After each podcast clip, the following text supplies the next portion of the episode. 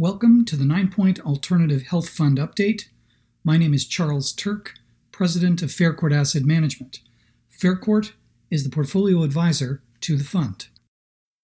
The Alternative Health Fund is an actively managed fund focused in the North American cannabis sector. In addition, we invest in large cap pharma, a sector that has been creating innovative testing and antiviral solutions in the fight against COVID 19. We also hold investments in vitamins, mineral supplement companies, nutraceuticals, and other healthcare companies, all of which are gaining traction as there is a heightened awareness about building up our immunities to various ailments. So, if we look at our current positioning, our cannabis weighting is a little over 45%, up from 41% at the end of April. Our large cap pharma position is up over 21%, roughly the same as it was at the end of April, and our cash position has gone down a little bit, down to 15.3%, still giving us a healthy weighting in cash to look for new opportunities. In terms of fund performance, year to date, the fund is down 2.4%. The S&P 500 is down 7.7%. The S&P TSX is down 14%. And when we look at the indexes in both cannabis and healthcare, we are actually outperforming significantly. The cannabis index is down over 20%. Large cap pharma is flat for the year. And during the month of May, we're up 5.92% to May 21st. Before we get to the cannabis sector, I would like to talk about one of the companies in our other wellness and healthcare sector, which is Jamieson Wellness. Jamieson is one of those businesses that has tailwinds from pantry loading in the early COVID lockdown and continues to have high demand for immunity based products.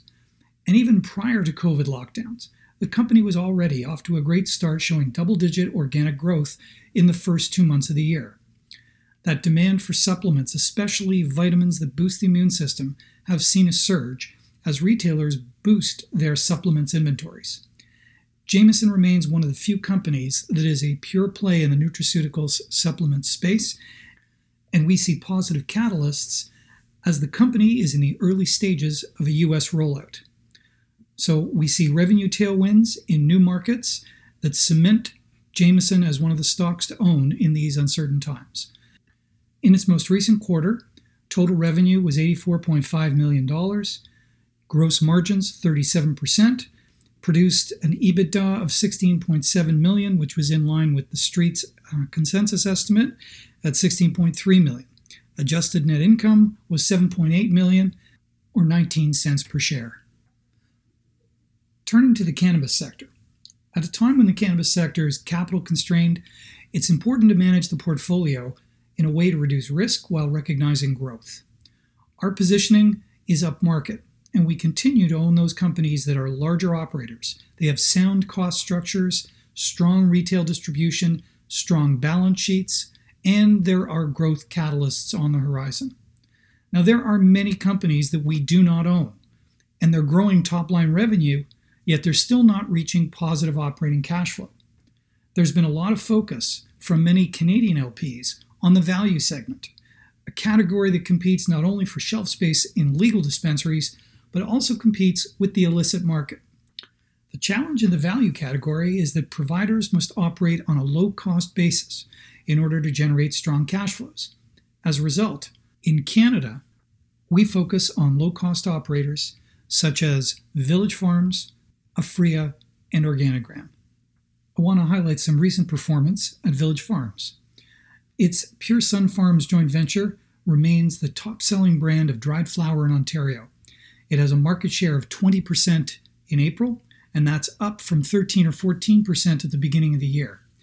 During the quarter, it established its first shipment to Alberta, which is Canada's second largest market in the cannabis sector. Net sales in its most recent quarter were $18 million, up from 12 million in Q4 of 19.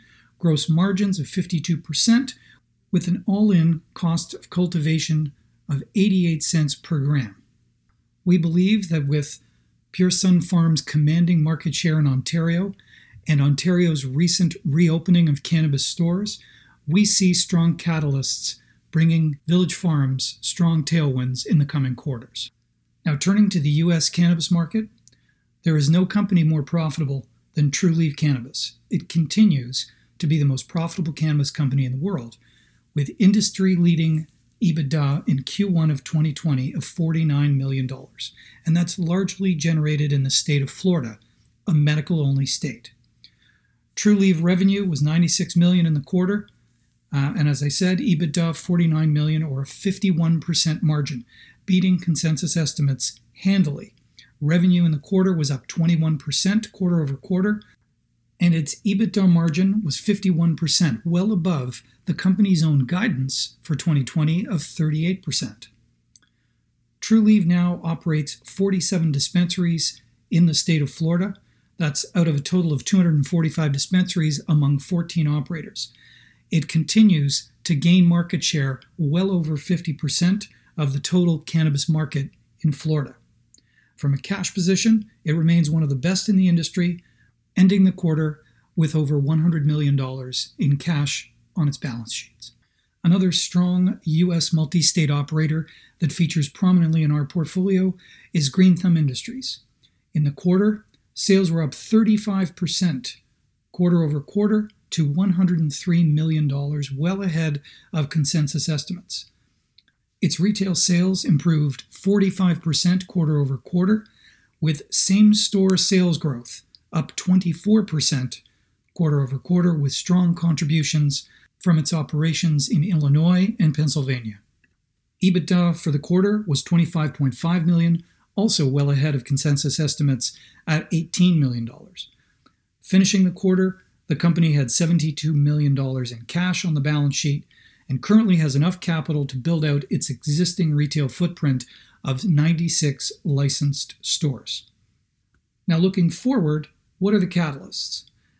GTI expects further margin expansion as wholesale operations come on stream in Q3 in New Jersey and Ohio, supporting further vertical integration, and free cash flow continues to expand likely boosted by facilities in New Jersey, Illinois, and Ohio in the near term as the company's profitability outlook to us remains very strong. Finally, I'd like to cover Curaleaf's Q1 20 financial results. The company generated $96 million in revenue during the quarter, which was up 28% from Q4 19. Gross margin 43%, and SG&A was well controlled, leading to a profitability beat relative to expectations.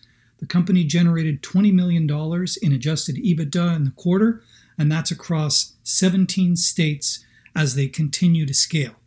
Cura ended the quarter with $176 million in cash on its balance sheet, following the closing of a very successful debt offering in uh, January of $300 million. So, where are the catalysts for Cura? During the second quarter, its grassroots acquisition is scheduled to close sometime in June. Grassroots provides Curaleaf with 30 dispensaries and a total of 63 dispensary licenses.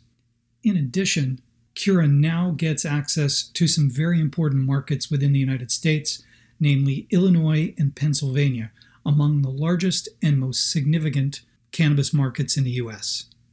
We continue to see great opportunities for growth in both the cannabis sector and the general healthcare sector as the world reopens from the COVID lockdowns.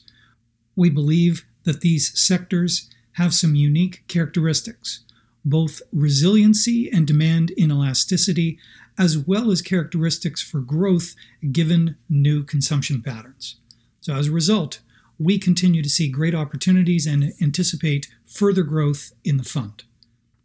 So, on behalf of the team at Faircourt and the Nine Point team, I want to thank you for listening. And if there are any questions, please contact your Nine Point sales representative. I'm sure they would be able to help.